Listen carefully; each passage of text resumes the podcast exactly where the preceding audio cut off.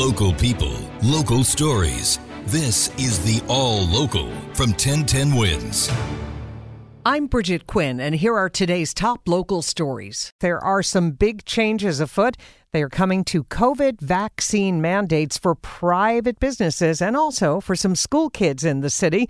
We get the details from outside City Hall. Our Glenn Schuck filing this report for Newsline. Minutes before getting his latest COVID booster shot at City Hall, Eric Adams, some pretty big announcements. The private sector vaccine mandate that has been in place will end November 1st. That means vaccines become optional in that area.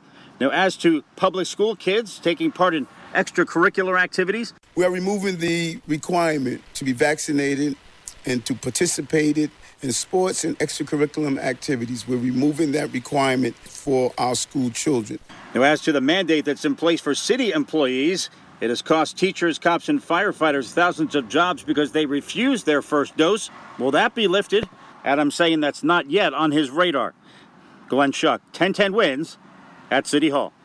Thousands of more cameras will be installed in the city subway cars. This after the NYPD said crime is actually down in the subway and blamed the media for fueling safety concerns. They're already on the platforms and soon they'll be on every train car. Smile, you're on camera. Governor Hochul announced that surveillance cameras are now being installed on trains, two in each car. This is in addition to the already increased police presence with the aim to make more commuters feel safer riding the trains and to deter crime. You're going to be caught if you conduct any activity where it's an aggressive act or whether it's a violent crime. She says she hopes this will increase ridership, which also increases safety. More riders means fewer crimes. Darius Radzius 1010 wins with the governor in Corona, Queens.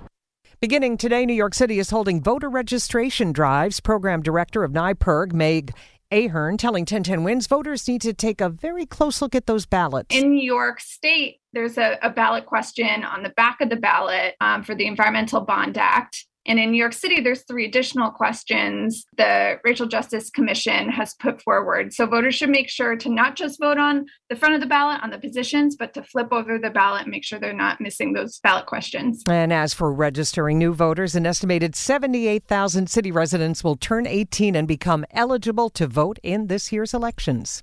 9 11 illnesses have claimed still more lives among the FDNY. Another three members of the fire department have died in the past week, pushing the total to more than 300. 57 year old firefighter Greg Lawrence died of cancer Sunday. He was assigned to Battalion 51 in South Ozone Park, but retired in March after 24 years.